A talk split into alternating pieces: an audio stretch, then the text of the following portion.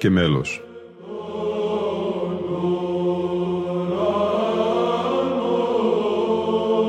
Προσεγγίσεις στη μυσταγωγία της ψαλτικής τέχνης.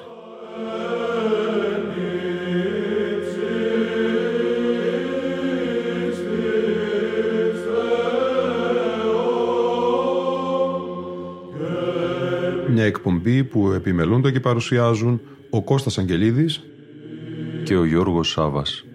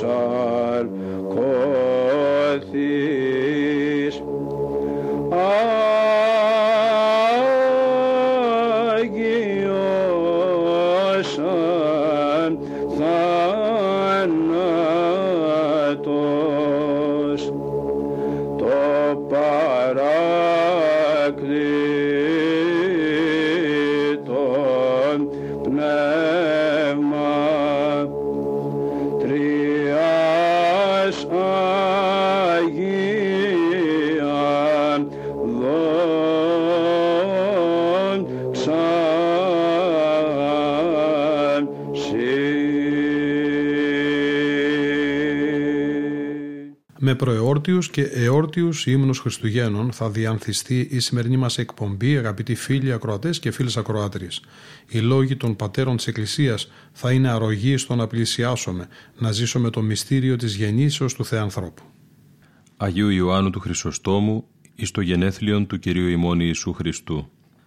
Πάντων σκυρτώντων σκυρτή σε θέλω καγώ, χορεύσε βούλομαι, πανηγυρίσε θέλω, Χορεύω δε ου κιθάραν πλήτων, ου θυρσών κοινών, ου καυλούς έχων, ου δάδας άπτων, αλλά αντί μουσικών οργάνων τα του Χριστού σπάργα να φέρουν. Τώρα που όλα γιορτάζουν, να γιορτάσω θέλω κι εγώ, να εφρανθώ, να πανηγυρίσω θέλω, και φρένομαι όχι κρούοντας την κιθάρα ή στριφογυρίζοντας το ραβδί των σατήρων, όχι χρησιμοποιώντας αυλούς ή ανάπτοντας δάδες. Εφραίνομαι μεταχειριζόμενος στη θέση μουσικών οργάνων τα σπάργανα του Χριστού. Αυτά είναι η ελπίδα μου, αυτά είναι η ζωή μου. Αυτά φέρνω μαζί μου και με την ενίσχυση που παίρνω τραγουδώ μαζί με τους αγγέλους «Δόξα εν υψίστης Θεό» και μαζί με τους ποιμένες και επί γης ειρήνη εν ανθρώπης ευδοκία. Σήμερα αυτός που γεννήθηκε με τρόπο απερίγραπτο από τον Πατέρα από Παρθένα γεννιέται για χάρη μου πάλι. Τότε προαιώνια γεννήθηκε από τον Πατέρα με τρόπο ταιριαστό στη Θεία Φύση, τρόπο που μόνο ο γεννήτορας γνωρίζει. Σήμερα με ατέριαστο στη Θεία Φύση ξαναγεννήθηκε τρόπο που η χάρη τώρα του Αγίου Πνεύματος καλά γνωρίζει. Αληθινή και η ουράνια γέννησή του, αληθινή και η επίγεια. Αληθινός Θεός από το Θεό γεννήθηκε και αληθινός άνθρωπος ο ίδιος από την Παρθένα γεννήθηκε πάλι. Στον ουρανό μόνος Υιός του μόνου Θεού, μονογενής. Στη γη μόνος Γιος άγαμης Παρθένας ο ίδιος, πάλι μονογενής. Γιατί καθώς είναι ασέβεια να υποθέσουμε την ύπαρξη μητέρας στην ουράνια γέννησή του, έτσι είναι βλαστήμια να υποθέσουμε την ύπαρξη πατέρας στην επίγεια του γέννηση. Ο πατέρας τον γέννησε χωρίς απώλεια κάποιου μέρους της θεότητάς του. Η Παρθένα τον γέννησε χωρίς φθορά της παρθενίας της. Ούτε ο Θεός έχασε τη θεϊκή του υπόσταση όταν τον γέννησε, όπως αρμόζει σε Θεό τον γέννησε. Ούτε η Παρθένα φθάρηκε όταν τον γέννησε. Ήταν γεγονός πνευματικό ο τοκετός του. Λοιπόν, ούτε η ουράνια του γέννηση μπορεί να εξηγηθεί, ούτε η πρόσφατη εξέλιξή του επιδέχεται ερμηνείες. Εκείνο που ξέρω με σιγουριά σήμερα είναι ότι τον γέννησε η Παρθένα.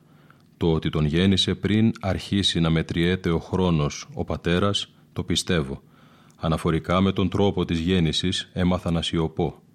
Δεν μου υπόδειξαν οι παλαιοί να δοκιμάζω λογικές ερμηνείες, γιατί όταν πρόκειται για το Θεό δεν πρέπει κανείς να ασχολείται με τα χαρακτηριστικά των γεγονότων, αλλά να πιστεύει στη δύναμη αυτού που τα πραγματοποιεί.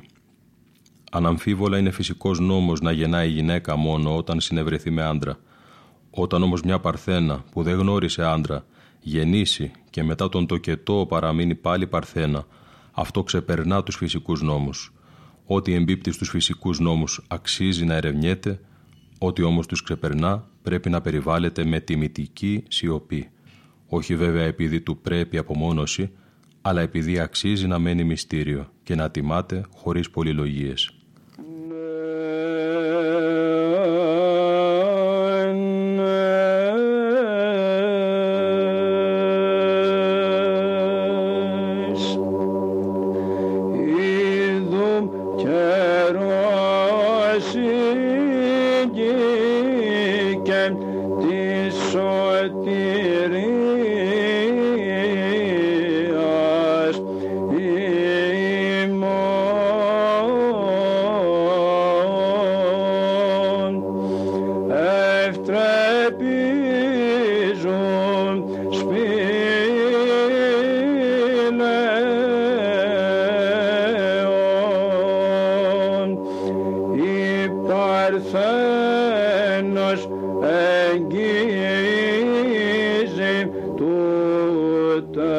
Like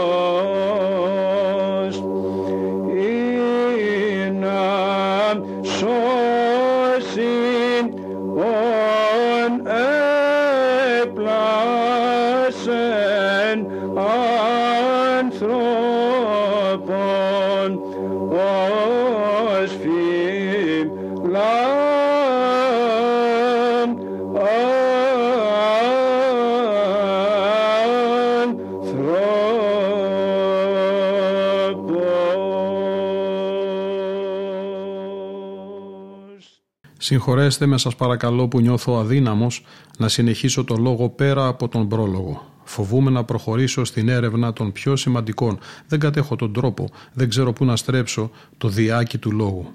Τι να πω, για ποιο να μιλήσω. Βλέπω τη μητέρα, αντικρίζω το παιδί, όμως τον τρόπο της γέννησης δεν τον καταλαβαίνω. Νικέται ο φυσικός νόμος, νικέται και η τάξη του κόσμου όπου η βούληση εκφράζεται του Θεού δεν γεννήθηκε σύμφωνα με τους νόμους της φύσης. Θαυματούργησε πάνω από τα όρια της φύσης. Η φύση αδράνησε, ενήργησε η βούληση του δεσπότη. Τι απερίγραπτο δώρο ο μονογενής που υπάρχει πριν αρχίσουν να μετρούνται οι αιώνες, αυτός που δεν εμπίπτει στις ανθρώπινες αισθήσεις, ο ασύνθετος, ο ασώματος, περιβλήθηκε το σώμα μου που υπόκειται στη φθορά που συλλαμβάνεται από τις αισθήσεις. Γιατί, για να μπορέσει να μας διδάξει, καθώς θα τον βλέπουμε και έτσι να μας οδηγήσει προς όσα η όρασή μας δεν μπορεί να συλλάβει. Επειδή οι άνθρωποι έχουν μεγαλύτερη εμπιστοσύνη στα μάτια τους παρά στα αυτιά τους και έτσι αμφιβάλλουν για ό,τι δεν βλέπουν. Γι' αυτό ακριβώς ο Θεός ανέχτηκε να παρουσιαστεί με σώμα μπρος στα μάτια μας, για να διαλύσει τις αμφιβολίες που είχαμε, ακούγοντας μόνο τα λόγια Του. Και γίνεται από παρθένα που αγνοεί την υπόθεση. Ούτε πήρε ενεργό μέρος στο γεγονός, ούτε συνεννοήθηκε για την πραγματοποίησή του ήταν απλό όργανο της απόρριτης δύναμης του Θεού. Ένα μόνο πράγμα γνώριζε εκείνο που ρώτησε και έμαθε από το Γαβριήλ, δηλαδή όταν ρώτησε πώς έστε μη τούτο επί άνδρα ουγινόσκο. Της είπε «Αυτό θέλεις να μάθεις, πνεύμα Άγιον επελεύσεται επί σε και δύναμης υψής του επισκιάσιση».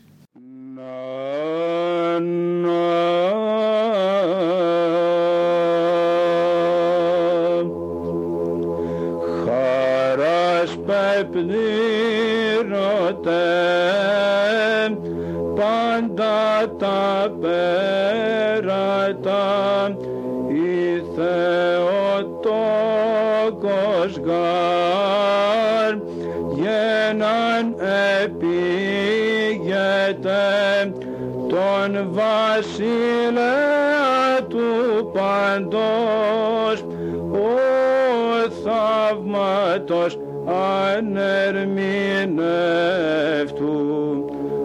άρχεται ο αναρχός και σαρκούται ο ασαρκός. Σπηλαίων εις δέχεται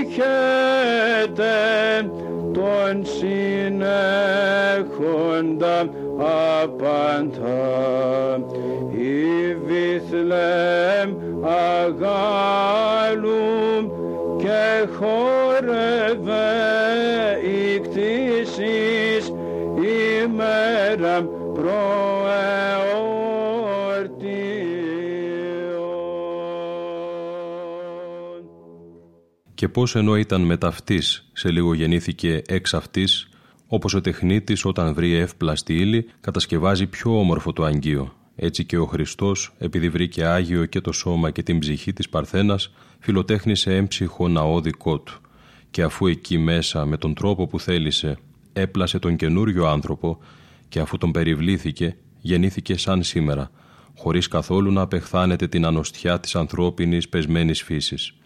Και φυσικά δεν θεώρησε προσβλητικό να περιβληθεί το δικό του έργο, αλλά και το δημιούργημα του απολάμβανε την πιο μεγάλη δόξα με το να γίνει ένδυμα του δημιουργού του. Όπως στην αρχική δημιουργία δεν ήταν δυνατό να υπάρξει ο άνθρωπος πριν πάρει ο Θεός στα χέρια του τον πυλό, Έτσι και το φθαρμένο ανθρώπινο σώμα δεν ήταν δυνατό να ανακαινιστεί αν δεν γινόταν ένδυμα του δημιουργού του. Αλλά τι να πω, για ποιο να μιλήσω. Μένω έκπληκτος μπροστά στο θαύμα. Ο παλαιός των ημερών έχει γίνει παιδάκι. Ο καθισμένος σε θρόνο υψηλό και υπερυψωμένο τοποθετείται σε φάτνη. Ο αψηλάφιτος και ασύνθετος και ασήμικτος και ασώματος αγκαλιάζεται από ανθρώπινα χέρια. Αυτός που έσπασε τα δεσμά της αμαρτίας τυλίγεται με σπάργανα επειδή αυτή είναι η θέλησή του. Γιατί θέλει να μετατρέψει την ατιμία σε τιμή, να αντίσει την αδοξία με δόξα, να προβάλλει ως ενάρετο ήθος εκείνο που αποτελούσε υπέρτατη προσβολή. Έτσι λοιπόν αναλαμβάνει το δικό μου σώμα για να μπορέσω εγώ να υποδεχτώ το λόγο του και παίρνοντας τη σάρκα μου μου χαρίζει το πνεύμα του ώστε με τη δοσοληψία αυτή να μου προμηθεύσει το θησαυρό της ζωής. Παίρνει τη σάρκα μου για να με αγιάσει, μου δίνει το πνεύμα του για να με απελευθερώσει.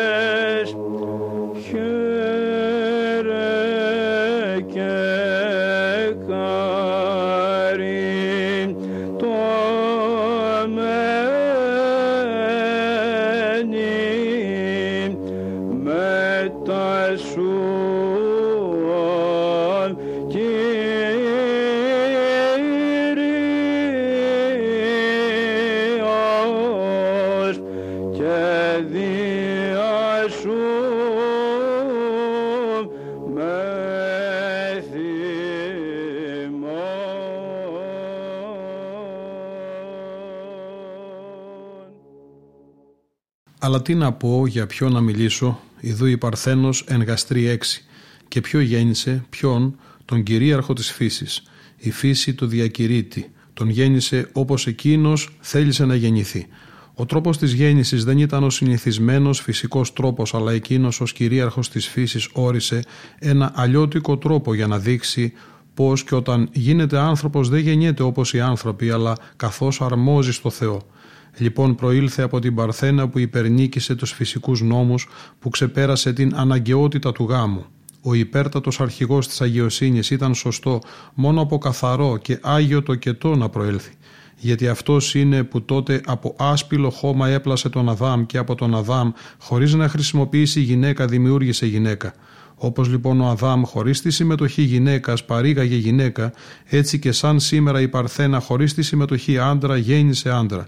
Γιατί είναι άνθρωπος λέει και ποιος θα τον αναγνωρίσει; Επειδή λοιπόν το γυναικείο γένος είχε υποχρέωση προς την ανθρωπότητα μια και ο Αδάμ παρήγαγε γυναίκα χωρίς τη συνδρομή γυναίκας γι' αυτό ακριβώς σαν σήμερα γέννησε η Παρθένα χωρίς τη συνδρομή άντρα για να ξοφληθεί το χρέος της Εύας στους άντρες. Προκειμένου δηλαδή να μην το πάρει επάνω του Αδάμ το πώς παρήγαγε γυναίκα μοναχός του, γι' αυτό ακριβώς η Παρθένα γέννησε άντρα ανήπαντρη, για να φανεί με την αναλογία αυτή του θαύματος η φυσική ισοτιμία των δύο φίλων. Όπως μάλιστα όταν πήρε ο Θεός την πλευρά του Αδάμ για να πλάσει την Εύα, δεν τον άφησε λείψο, έτσι και όταν έπλασε τον έμψυχο ναό του από την Παρθένα, δεν κατάργησε την παρθενία της. Ακέραιος έμεινε ο Αδάμ και μετά την αφαίρεση της πλευράς του. Άφθαρτη έμεινε και η Παρθένα μετά τον τοκετό. Maker.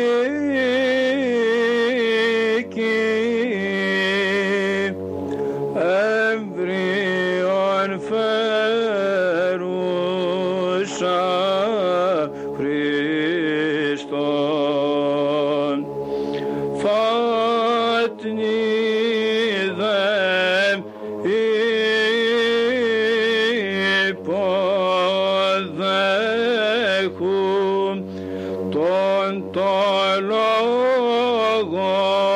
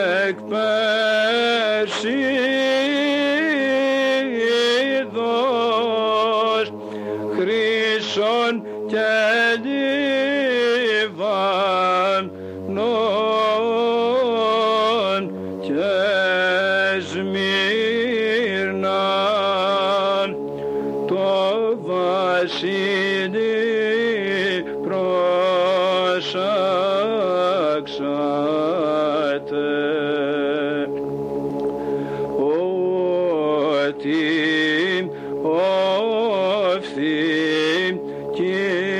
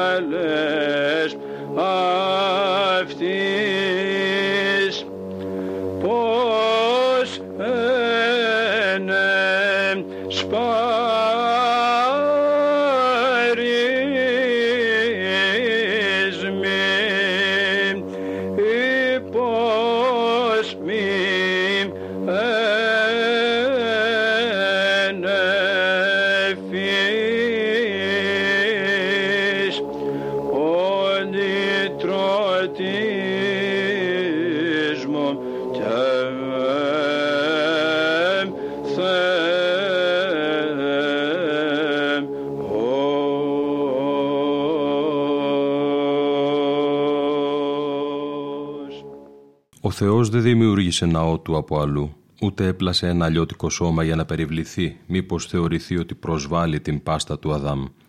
Και επειδή ο άνθρωπος εξαπατημένος από το διάβολο έγινε όργανό του, γι' αυτό ακριβώς ο Θεός περιμάζεψε αυτό τον ξεπεσμένο έμψυχο ναό, ώστε ο άνθρωπος με την κοινωνία με το δημιουργό του να βοηθηθεί, να απομακρυνθεί από τη συντροφιά του διαβόλου. Όμως και όταν γίνεται άνθρωπος δεν γεννιέται ως κοινός άνθρωπος, αλλά γεννιέται ως Θεός. Γιατί αν προερχόταν από ένα συνηθισμένο γάμο, όπως λόγω χάρη εγώ, οι περισσότεροι δεν θα πίστευαν πως είναι Θεός. Τώρα όμως γι' αυτό ακριβώς γεννιέται από Παρθένα και κατά τον τοκετό διατηρεί τη μήτρα της αναλύωτη και διαφυλάτει την παρθενία της άφθαρτη, ώστε ο ασυνήθιστος τρόπος της γέννησης να με υποβοηθήσει στην ολοκληρωτική αποδοχή της θεότητάς του. Λοιπόν, και αν κάποιος Έλληνας και αν κάποιος Εβραίος με ρωτά πώς γίνεται ο Χριστός, αν και Θεός, ως προς τη φύση του, να έχει να ανθρωπίσει, θα του απαντήσω ναι και θα παρουσιάσω ως απόδειξη του ισχυρισμού μου την άσπηλη σφραγίδα της Παρθενίας. Δεν μπορεί παρά να είναι Θεός αυτός που νικά τη φυσική τάξη.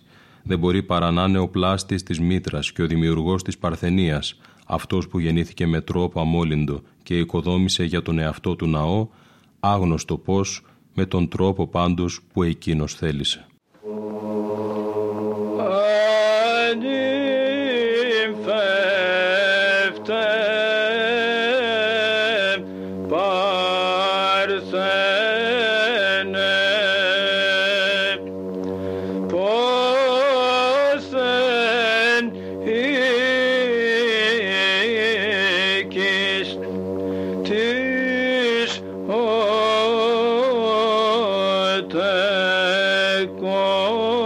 σε τις και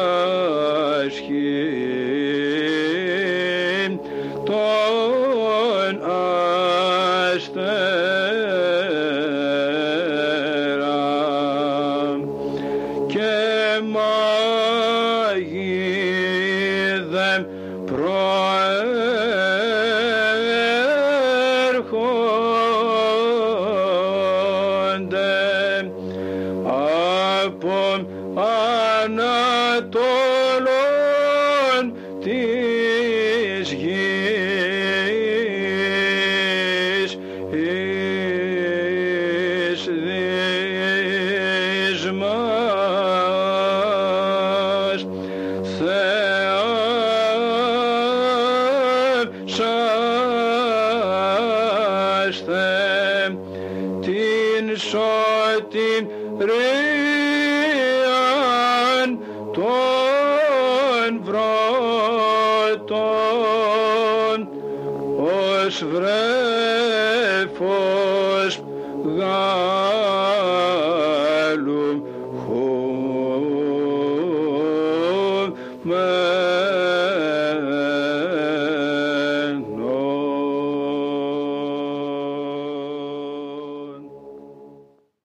Ένας ακόμη λόγος, αυτή τη φορά από τον Άγιο Ιάννη το Δαμασκηνό, εμπεριέχεται στη σημερινή μας εκπομπή.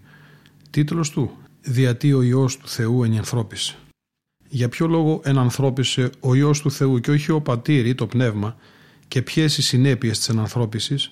Ο Πατήρ δεν μεταπίπτει στον Υιό, παραμένει πάντα Πατήρ. Ο Υιός δεν μεταπίπτει στον Πατέρα, παραμένει πάντα Υιός. Το πνεύμα δε μεταπίπτει στον πατέρα ή τον ιό παραμένει πάντα πνεύμα Άγιο. Η ιδιότητα καθενός προσώπου της Αγίας Τριάδας είναι σταθερή και αμετάβλητη. Πώς άλλωστε θα παρέμενε η ιδιότητα αν εναλλασσόταν συνεχώς περνώντας κάθε φορά σε άλλο πρόσωπο, Γι' αυτό ο Υιός του Θεού είναι που γίνεται Υιός του ανθρώπου για να παραμείνει ακριβώς η ιδιότητα αμετακίνητη. Γιατί Όντας Υιός του Θεού όταν έγινε Υιός του ανθρώπου, παίρνοντας σάρκα ανθρώπινη από την Αγία Παρθένο, δεν αλλοτριώθηκε από την ιική του ιδιότητα. Ο Υιός του Θεού ενανθρώπισε για να χαρίσει ξανά στον άνθρωπο εκείνο για το οποίο δημιουργώντας τον, τον προόρισε.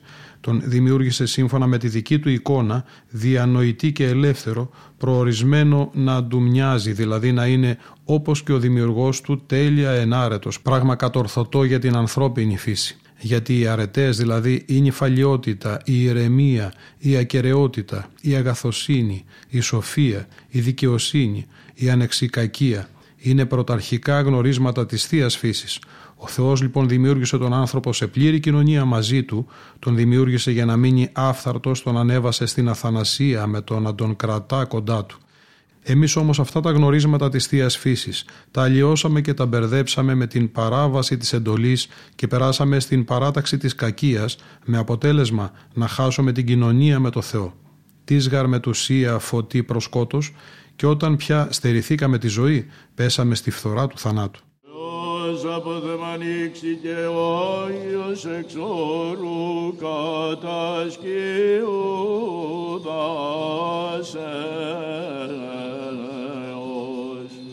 ούτως ο Θεός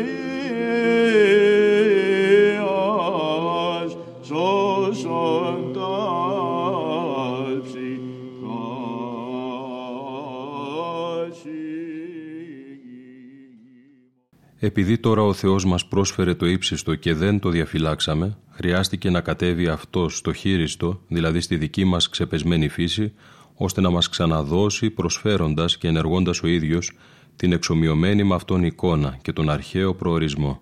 Και ακόμη να μας διδάξει το ενάρετο ήθος της βιωτής, αυτό το ήθος που ο ίδιος με την επίγεια ζωή του κατέστησε συγκεκριμένο και εύκολο κατόρθωτο.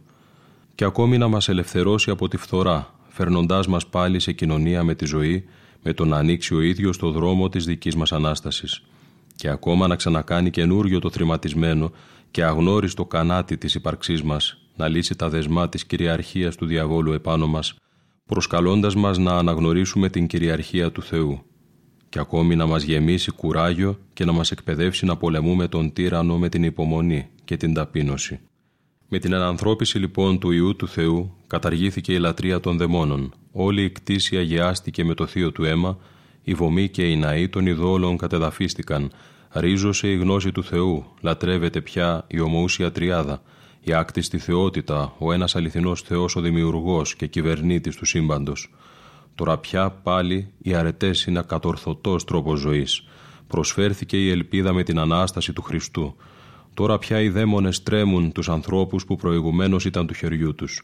Και το πράγματι αξιοθαύμαστο είναι πως όλα αυτά κατορθώθηκαν με το Σταυρό και τα πάθη και το θάνατο. Κηρύχθηκε σε όλη τη γη το Ευαγγέλιο της υποταγής στο Θεό, όχι με πολέμους και όπλα και στρατούς που συντρίβαν εχθρούς. Κηρύχθηκε από λίγους γυμνούς, φτωχούς και αγράμματους που διώχνονταν από παντού, που δέχονταν κτυπήματα, που θανατώνονταν, που κήρυταν ένα σταυρωμένο και νεκρό, που όμως επικράτησαν απέναντι στους σοφούς και τους ισχυρούς, γιατί ακριβώς τους ακολουθούσε η ακαταμάχητη δύναμη του σταυρωμένου. Ο θάνατος, ο πριν τρομακτικός, νικέται και καταδικάζεται τώρα ο απόβλητος και μισητός της ζωής. Ο Θεός από δεν ανοίξει και ο Άγιος εξόρου κατασκευάσε.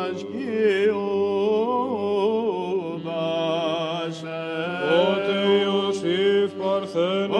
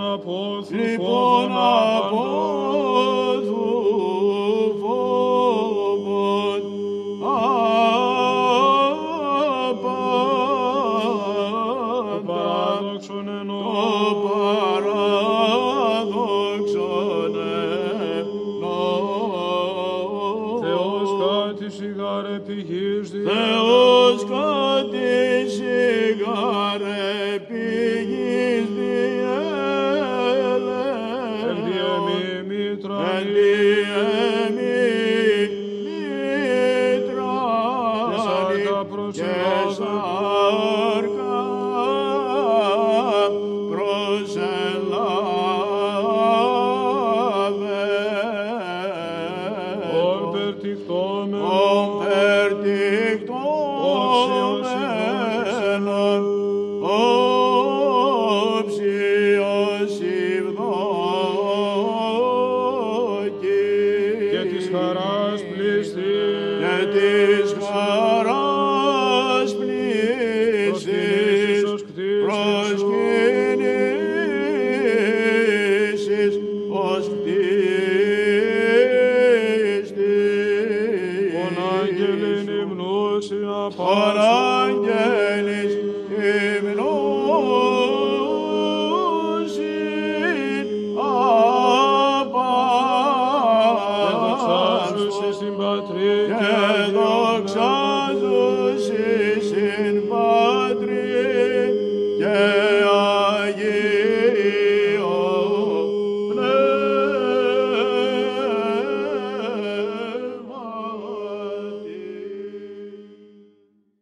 Αυτά είναι τα αποτελέσματα της παρουσίας του Χριστού, αυτές είναι οι συνέπειες της επιβολής της δύναμής του. Δεν έσωσε ένα λαό όπως ο Μωυσής που φυγάδευσε από την Αίγυπτο τους Εβραίους περνώντας τους μέσα από τη θάλασσα για να απαλλαγούν από τη δουλεία του Φαραώ. Έσωσε ολόκληρη την ανθρωπότητα από τη φθορά του θανάτου και το γεμάτο κακία τύρανο, την αμαρτία και έσωσε τους ανθρώπους όλους, όχι πιθαναγκάζοντάς τους να ασκήσουν την αρετή, όχι παραχώνοντας τους το χώμα, όχι καίοντάς τους και διατάσσοντας να λιθοβολούνται οι αμαρτωλοί, αλλά πείθοντάς τους με πραότητα, υπομονή και συγχωρετικότητα να διαλέξουν την αρετή και να συναγωνίζονται στους κόπους για αυτήν και έτσι να ικανοποιούνται. Προηγουμένως όταν αμάρταναν ετιμωρούντο με κτυπήματα και όμως επέμεναν στην αμαρτία και την είχαν θεοποιήσει. Τώρα δέχονται να υφίστανται κτυπήματα για χάρη της υπακοής στο Θεό και για χάρη της αρετής δέχονται να κακοπαθούν και να θανατώνονται.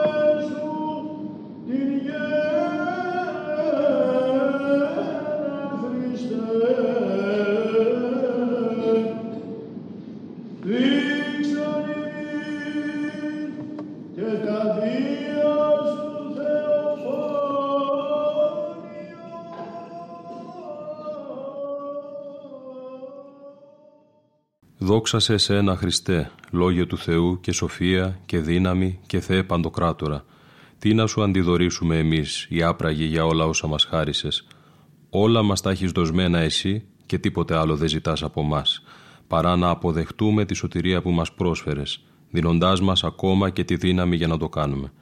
Και την προσπάθειά μας πάλι νιώθεις για χάρη, γιατί είσαι απερίγραπτα αγαθός. Σε ευχαριστούμε, εσένα που μας έδωσες την ύπαρξη, μα και μας χάρισε την αιώνια ζωή. Εσένα που κι όταν την χάσαμε και την αρνηθήκαμε, μας οδήγησες πίσω σε αυτήν με την ενανθρώπισή σου, που καμιά γλώσσα δεν τολμά να ερμηνεύσει.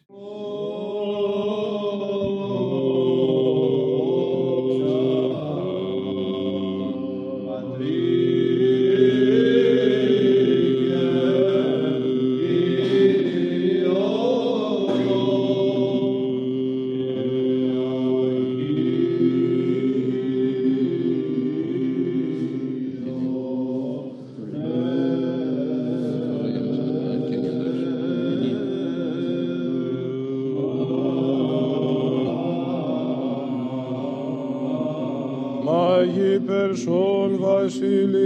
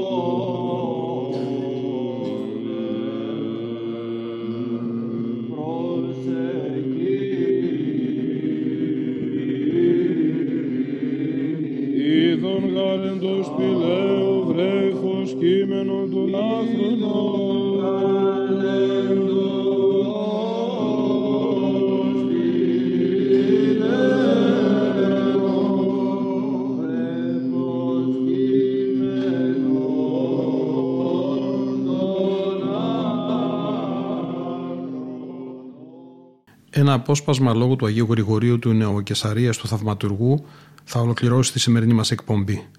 Μήπως αγνώ δέσποτα ποιος είσαι και από ποιον εξέλαμψες; Μήπως επειδή για τη δική μου σωτηρία έχεις περιβληθεί τη σάρκα μου, δεν σε αναγνωρίζω των περιβαλλόμενων το φως σημάτιων. Μήπως επειδή φέρεις στη σάρκα μου διαφεύγει η έγλη της αστραφτερής σου θεότητος; Μήπως επειδή σε σένα βλέπω τη μορφή μου παραβλέπω τη θεία ουσία σου, την αόρατη και κατάληπτη; Σε γνωρίζω δέσποτα, σε γνωρίζω σαφώς όπως εσύ με δίδαξες γιατί κανείς δεν μπορεί να σε γνωρίσει καλά πριν απολαύσει την έλαμψή σου. Σε γνωρίζω δέσποτα σαφώς γιατί σε είδα πνευματικός πριν δω τούτο το φως όταν ενώ βρισκόσουν όλος τους ασώματους κόλπους του πατρός ήσουν συγχρόνως όλος στα σπλάχλα της δούλης σου και μητρός. Δεν μπορώ να μη σε προσκυνώ τον προσκυνούμενο απόλυτη κτήση. Δεν μπορώ να μην κηρύσω εσένα που ο ουρανός δια του αστέρος υπέδειξε και η γη δια των μάγων υποδέχθηκε και των αγγέλων οι χωροί χαίροντες για τη συγκατάβασή σου προς εμάς ανεφημούσαν και οι αγραυλούντες ποιμένες σε σένα τον αρχιπίμενα των λογικών προβάτων ανυμνούσαν. Εσύ όταν γεννήθηκες από την Παρθένο Μαρία, καθώς θέλησες και καθώς εσύ μόνο γνωρίζεις και την παρθενία της δεν έβλαψες αλλά την διαφύλαξες και το όνομα της μητέρας της χάρισες και έτσι συζεύχθηκαν εναντιότατα πράγματα τόκος και παρθενία σε αρμονική συνύπαρξη. Εσύ ο ίδιος είσαι Θεός και άνθρωπος επειδή είσαι φιλάνθρωπος. Είσαι το φως του αληθινών, το φωτίζον πάντα άνθρωπον ερχόμενων στον κόσμο. Εσύ που σκήνωσες ανάμεσά μας και φανερώθηκες στους δούλους σου με δούλου μορφή, εσύ που γεφύρωσες τη γη με τον ουρανό δια του Αγίου ονόματός σου, εσύ είσαι ο Χριστός, ο αληθινός Θεός μας, μεθού το Πατρί δόξα, συν το Παναγίο και ζωοποιό πνεύματι, νυν και αή και εις τους αιώνας των αιώνων. Αμήν.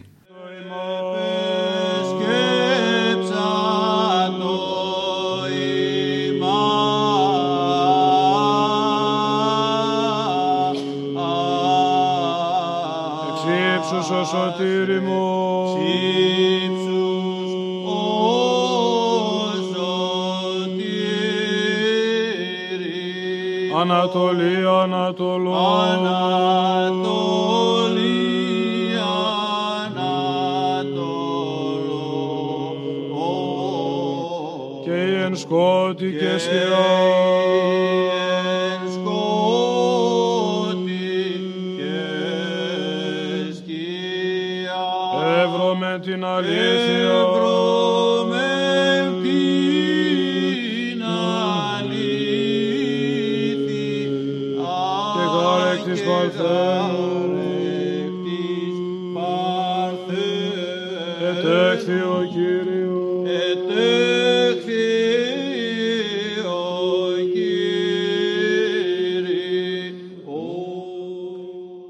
Κάπου εδώ όμως ολοκληρώθηκε η σημερινή μας προεόρτια εκπομπή.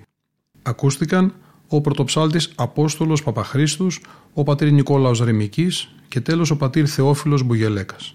Ήταν η εκπομπή Λόγος και Μέλος που επιμελούνται και παρουσιάζουν ο Κώστας Αγγελίδης και ο Γιώργος Σάβας. Στον ήχο ήταν σήμερα μαζί μας η Λίνα Φονταρά.